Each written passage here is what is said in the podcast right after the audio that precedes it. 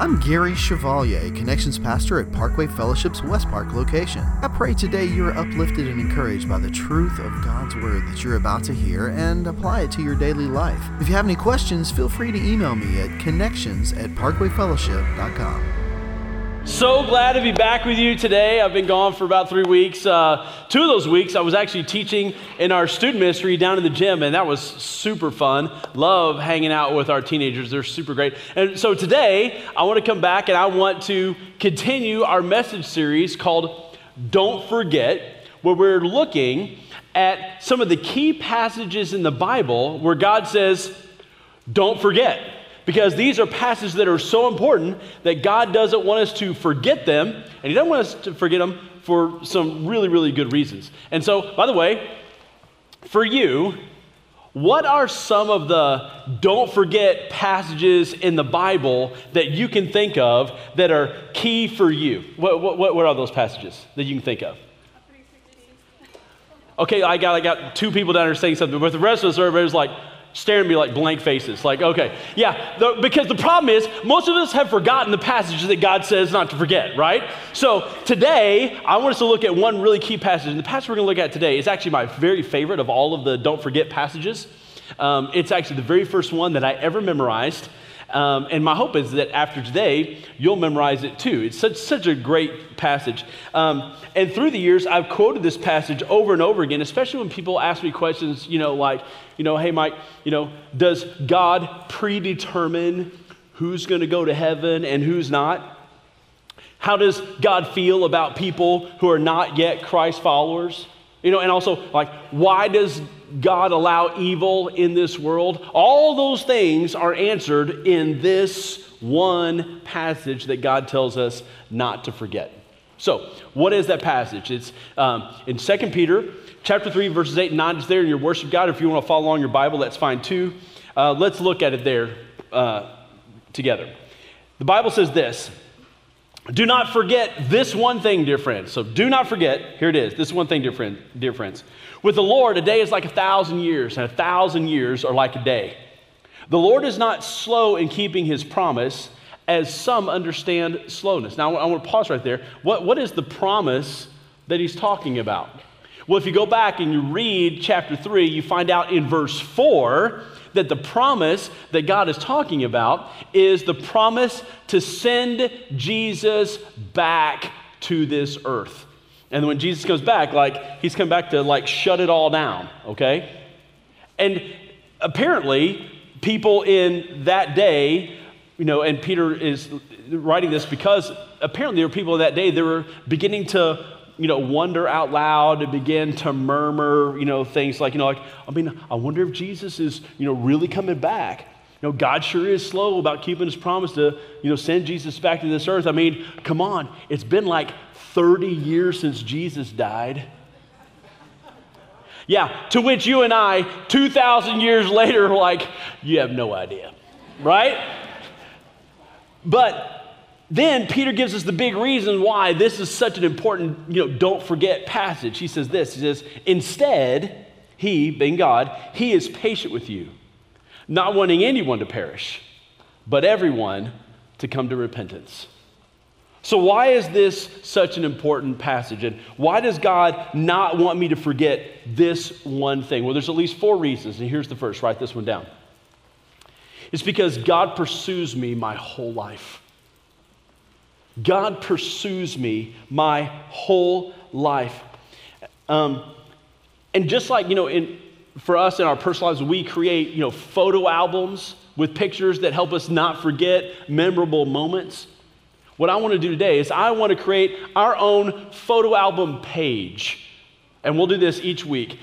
Our own photo album page to help us not forget the importance of this passage. So, the very first thing we want to put on our photo album page is this is that with the Lord, a day is like a thousand years, and a thousand years are like a day. They're basically all the same to God. And so we're going to put that in our photo album very first. And why is this such a big deal? Why is this so important? Because essentially, what the Apostle Peter is telling us is that waiting for long spans of time, that doesn't stress God out. Like, it, it doesn't max him out. That, that for God, there's not much difference between a day and a thousand years, thousand years a day. You know, for God, there's not that much difference. Okay?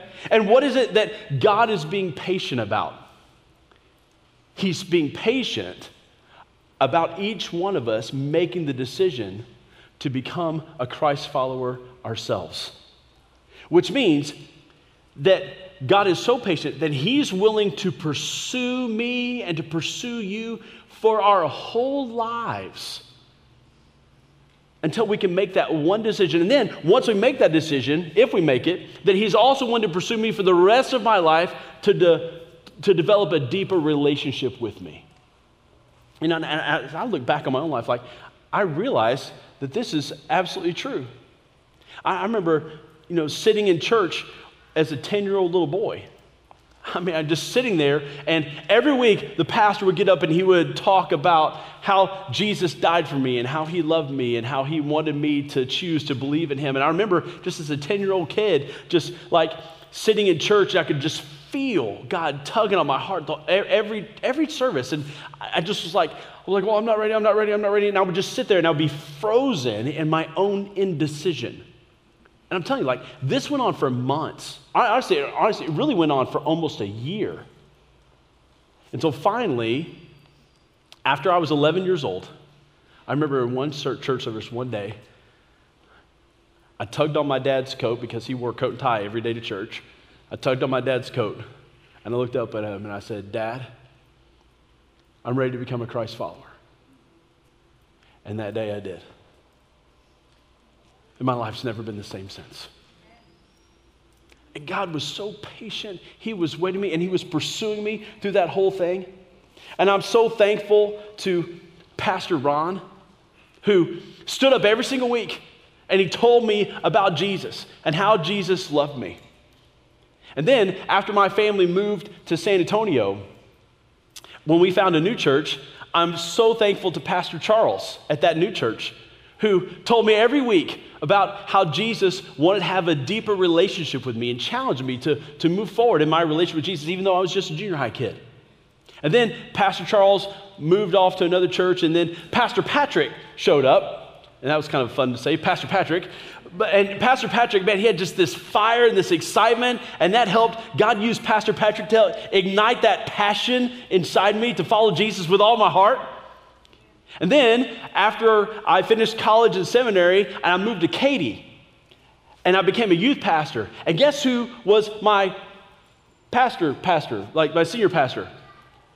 Pastor Charles from when I was a junior high kid. So that same guy who was my pastor when I was in junior high was now my boss and my pastor all at the same time. And so over the years, he just poured into me and poured into me and helped me understand how much Jesus loved me and how he wanted to have a great relationship with me and how I could pursue, pursue that relationship with him.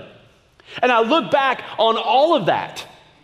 I look back and, and I, and I look back at all that and I see that how from the very beginning, even when I was 10 years old, and honestly, even before that, how God was lining up certain people and events in my life. So God was pursuing me my whole life until I made that decision. And even after that, He continued to pursue me. But look, I couldn't see it until I decided to look back and take it all in. But God was pursuing me my whole life. And the truth is, He's been pursuing you your whole life too. So here's what I want you to do I want you to take some time. I want you to look back at your life over the course of the events in your life. And I want you to look and see what God has done to pursue you.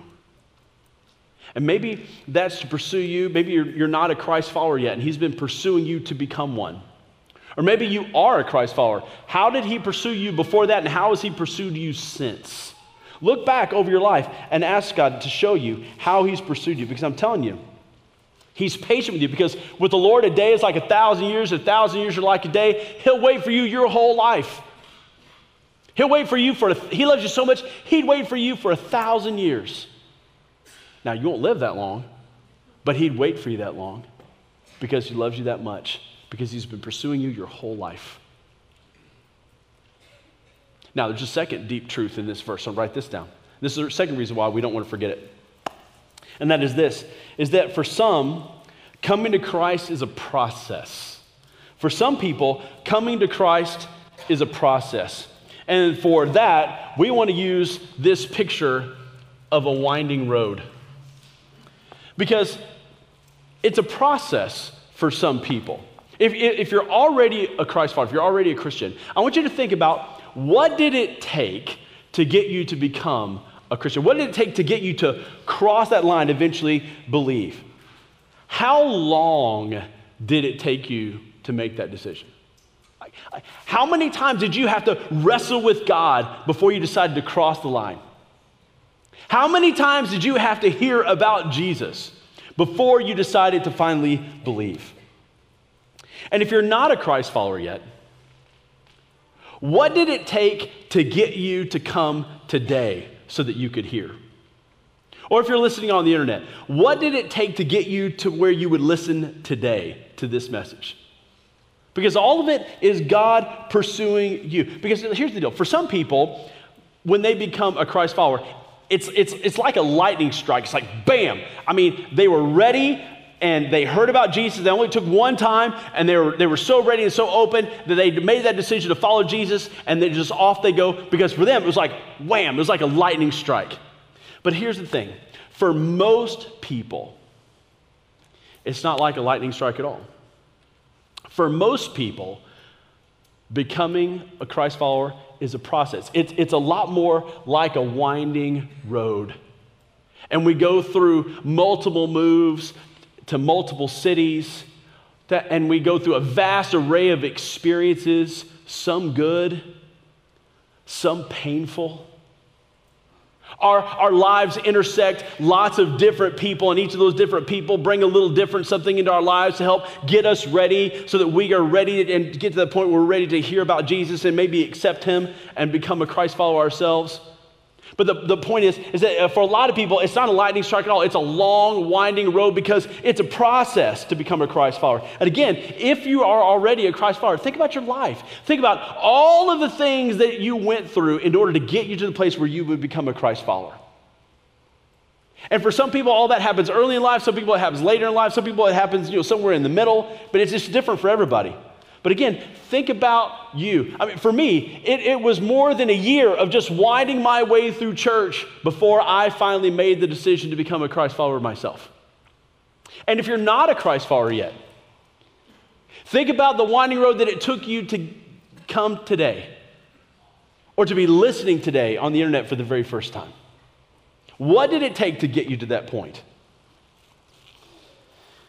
And look, here's the thing the purpose for the road being so winding, it's not just to look at the scenery. It's to get you to the point where you would slow down long enough to see that Jesus has been on the side of the road the whole time, waiting for you to stop and let him in. And the, and the truth is, you've probably passed Jesus like a hundred times and didn't even know he was there. Or maybe you did know he was there and you just kept on driving because you liked the road that you were on and you liked driving at the speed you were driving. You didn't want to pull over and pick him up.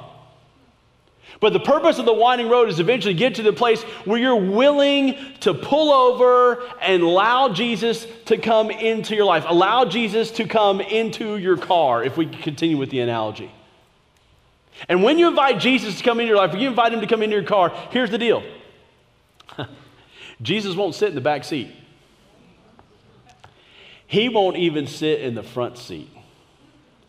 When you invite Jesus to come into your life, Jesus says, Slide over, I'm driving.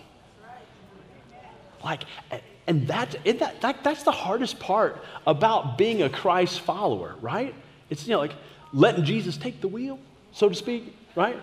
That's the hardest part because we're used to being in control. Like, we like to be in control. Like, we want to be the ones that determine where we go and how fast we go, and do we stop on the, on the gas or do we, you know, slam on the brake? We want to be in control.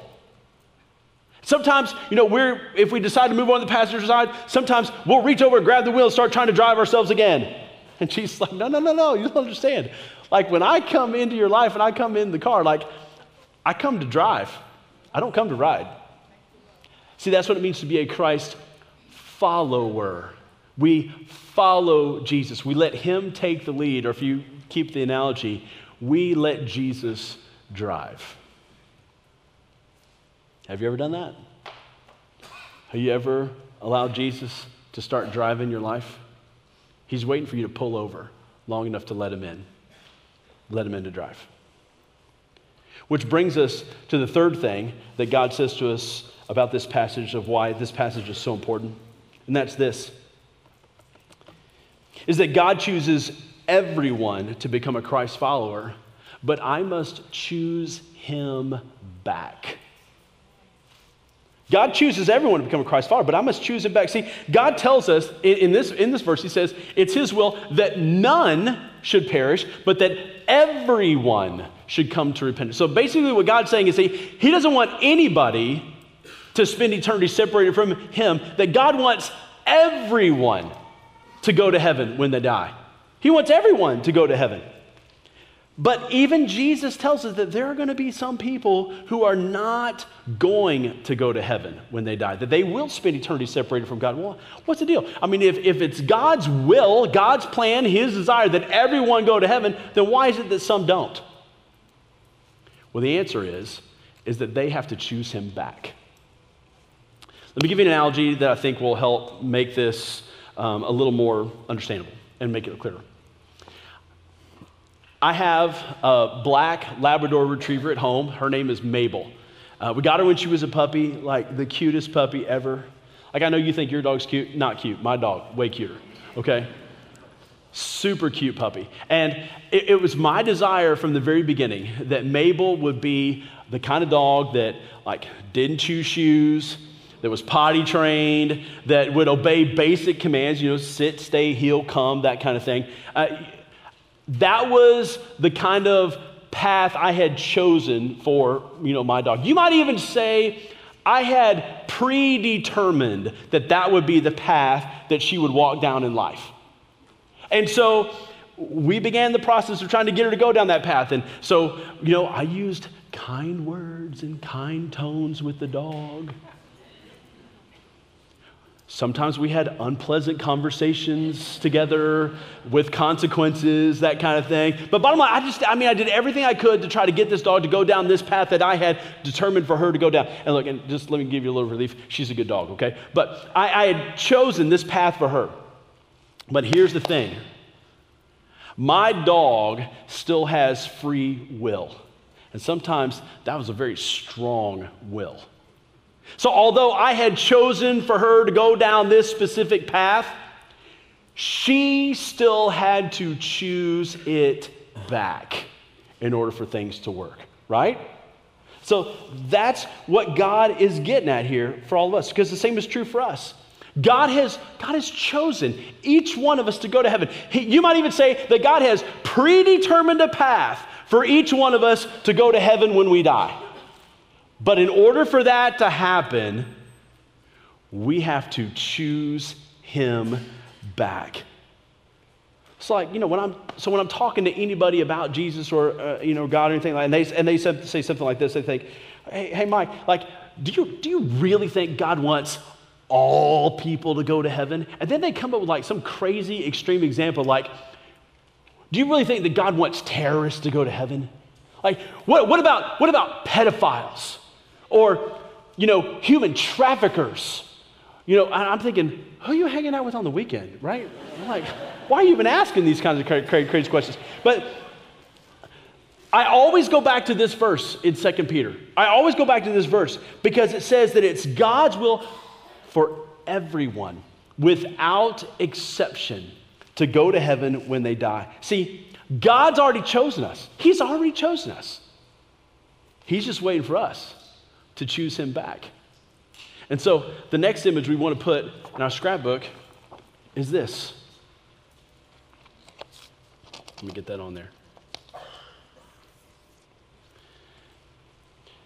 It's that because God has already chosen each one of us by sending Jesus to die for us, He's waiting for us to bow before the cross of Christ and choose Him back. And He loves you so much He's so patient with you that He's willing to take you down a winding road as many times as it takes to get you to this. So let me ask you have you ever pulled over long enough to ask Jesus Christ to come into your life to drive? I did when I was 11 years old. It's the best decision I ever made in my entire life, and it changed my life from that point forward. And, and I didn't understand all the ways it would change my life, but I'm telling you, as I grew, it's, it's been incredible. And He'll do the same for you.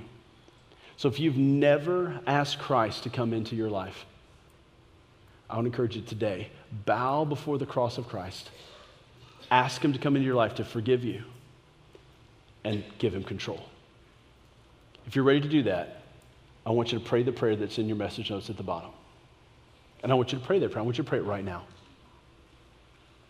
Because God is predetermined that He wants you to go to heaven when you die. And He's waiting for you to choose Him back. Now, while some people are praying that prayer for the first time, everybody who's prayed that prayer before, there's a fourth thing that God tells us in this passage, and that's this number four is that God tolerates evil for now so more can become Christ followers. He tolerates evil for now so that more can become Christ followers. You know, there's this, you know, age-old question of, you know, well, if God is a good God, then why does he allow so much evil in this world? As if, they, as if like that's a hard question to answer.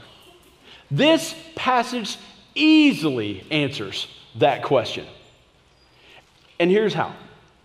Look, God gives each one of us free will. Like we, have already talked about that. And the reason God gives us free will is because if He didn't and we were just forced to love God, then that love has no real meaning because it's forced. So, in order for love to have a meaning, we have to be able to choose it. And in order to be able to choose it, that also means we have to have the ability to not choose it to choose something else.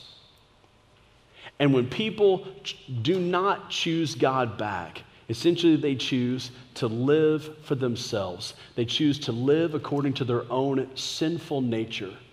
And at some point, that sinful nature will take them down a road of temptation because the devil leads us to go down that road. And for some people, that the end result is actions that become truly evil in this world. And so the deal is you have to understand is that one day that evil will cease. According to this verse, one day God will send Jesus back. And when Jesus comes back, time as we know it is going to cease. Every government that on, on this planet will cease to exist and the ability for people to choose Jesus of their own free will will also cease because the time for choosing is over. There will be no option to choose Jesus. And the only reason, get this, the only reason that Jesus, that, that God holds Jesus back from coming again, because remember, once he does, the opportunity to choose is over. The only reason that God holds Jesus back is to give the people in our lives more time. More time to choose Him. The only reason God holds Jesus back is because He's giving your kids more time to choose Him. The only reason He's holding Jesus back is because He's giving your other family members more time to choose Him. He's giving your friends, your neighbors, your coworkers, the people that you know in your life, however you know them, He is holding Jesus back because He's giving them more time to choose Him. And part of holding Jesus back means that God has to tolerate evil in this world for now. But I'm telling you, one day that will come to an end. One day, our Heavenly Father is going to turn to Jesus and to the army of angels that is behind him, and God's going to say, It's time. And as soon as he says that, it's over. Everything will cease to exist, and our opportunity to choose Jesus will cease to exist because Jesus will come back. See, some people think, that God is not very loving because he tolerates and allows so much evil in this world. I'm telling you, it's the exact opposite is true. God tolerates evil in this world because He is so incredibly loving that He is giving the people that you know and the people in your life, the people in your family, more time to choose. He's so loving that He's willing to tolerate evil for now to give people more time to choose. So for us, that means that the last image on our on our photo album page is an hourglass. Because God is allowing more time, but it's only for now.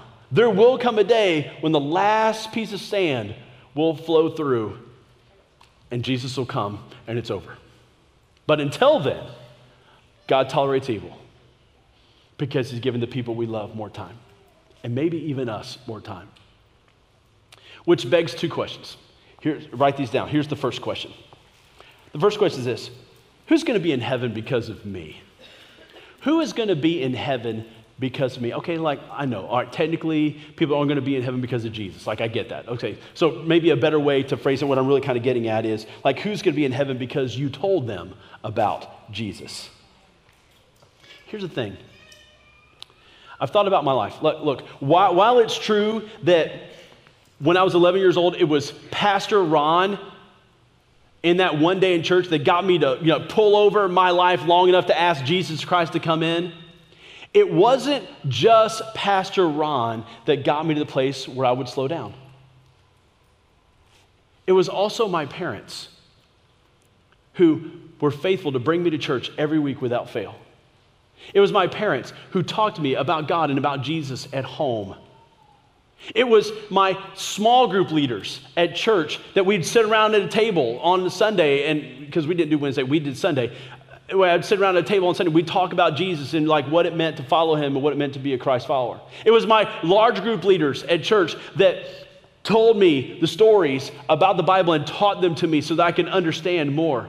It was the other kids at church who had already become Christ followers that were kind and that were encouraging. Honestly, it just it made me want to be a part of their group.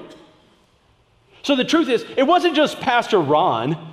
It was all of these other people along the way that God used to plant those seeds of faith in my heart that eventually grew to the point where I said, you know what? I'm ready. I'm ready. The same's true for you. Chances are it wasn't just one person, it was lots of people. Which also means that God wants to use you to reach teenagers, kids, your kids, other people's kids by your influence. And you may or may not be there when they finally pull the car over and invite Jesus to come into their life. Eh, but even if you're not, you still have a hand in where they are going to spend eternity. See, when you, when you teach teenagers here at church, you have a hand in where they spend eternity. When you teach kids here at this church at any age, you have a hand in where they spend eternity. When you bring your kids, when you bring your children to this church, and when you talk to them openly about God and about Jesus at home, you have a hand in where they spend eternity. When you talk to other people, friends, neighbors, coworkers, people at the gym, where whoever, about Jesus, about God, even if you're not there when they finally pull over the car, you still have a hand in where they spend eternity. You do. Just like all the people in my life did. It's incredible. So, and by the way, the kids in this church need you. The teenagers in this church need you. They need to hear from you about how God has changed your life, and they need you to pour into them. My kids need you. Your kids need other adults because they need to hear it from other people than just you. They need you. So let me ask you again who's going to be in heaven because of you, that you are willing to pour into them? Whether you're there when they pull over the car or not. Who's going to be in heaven because of you? Which leads us to the second question, and that is this Who's in my life that God wants to pursue through me? And I know, uh, like, I, I, I, this is my fault. I made a little misprint in, in, the, in your bulletin. So it says, Who is in your life? Scratch that out, put my. That was my fault. So, who is in my life that God wants to pursue through me? I want to tell you something that helps me. Look, and I don't have a Bible verse for this. Um, but this thing that I'm about to tell you, it, it helps me get over the hump in telling people about Christ. Um, and honestly, it's probably just merely the product of watching too many guilt-ridden, cheesy videos from you know, when I was in youth group as a teenager. But here's what helps me. Um, I think about the people in my life that don't know Christ yet. They're not Christ followers yet. And here's what I think about I think about them standing before God on Judgment Day. And in that moment, in that moment when, they, when it dawns on them what is happening, when, in that moment when they realize that they are about be, to be separated from God forever, that they are not going to go to heaven, in that moment when they realize it, I think about them turning to me and saying, Why? Like, why didn't you tell me about this?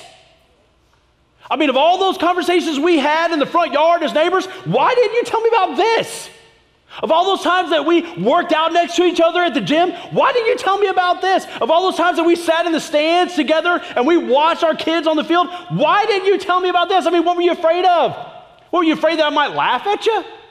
What, were you afraid that it might make things awkward between us? Well, you know what? It would have been worth it to me to at least give me a chance because you would have told me about this.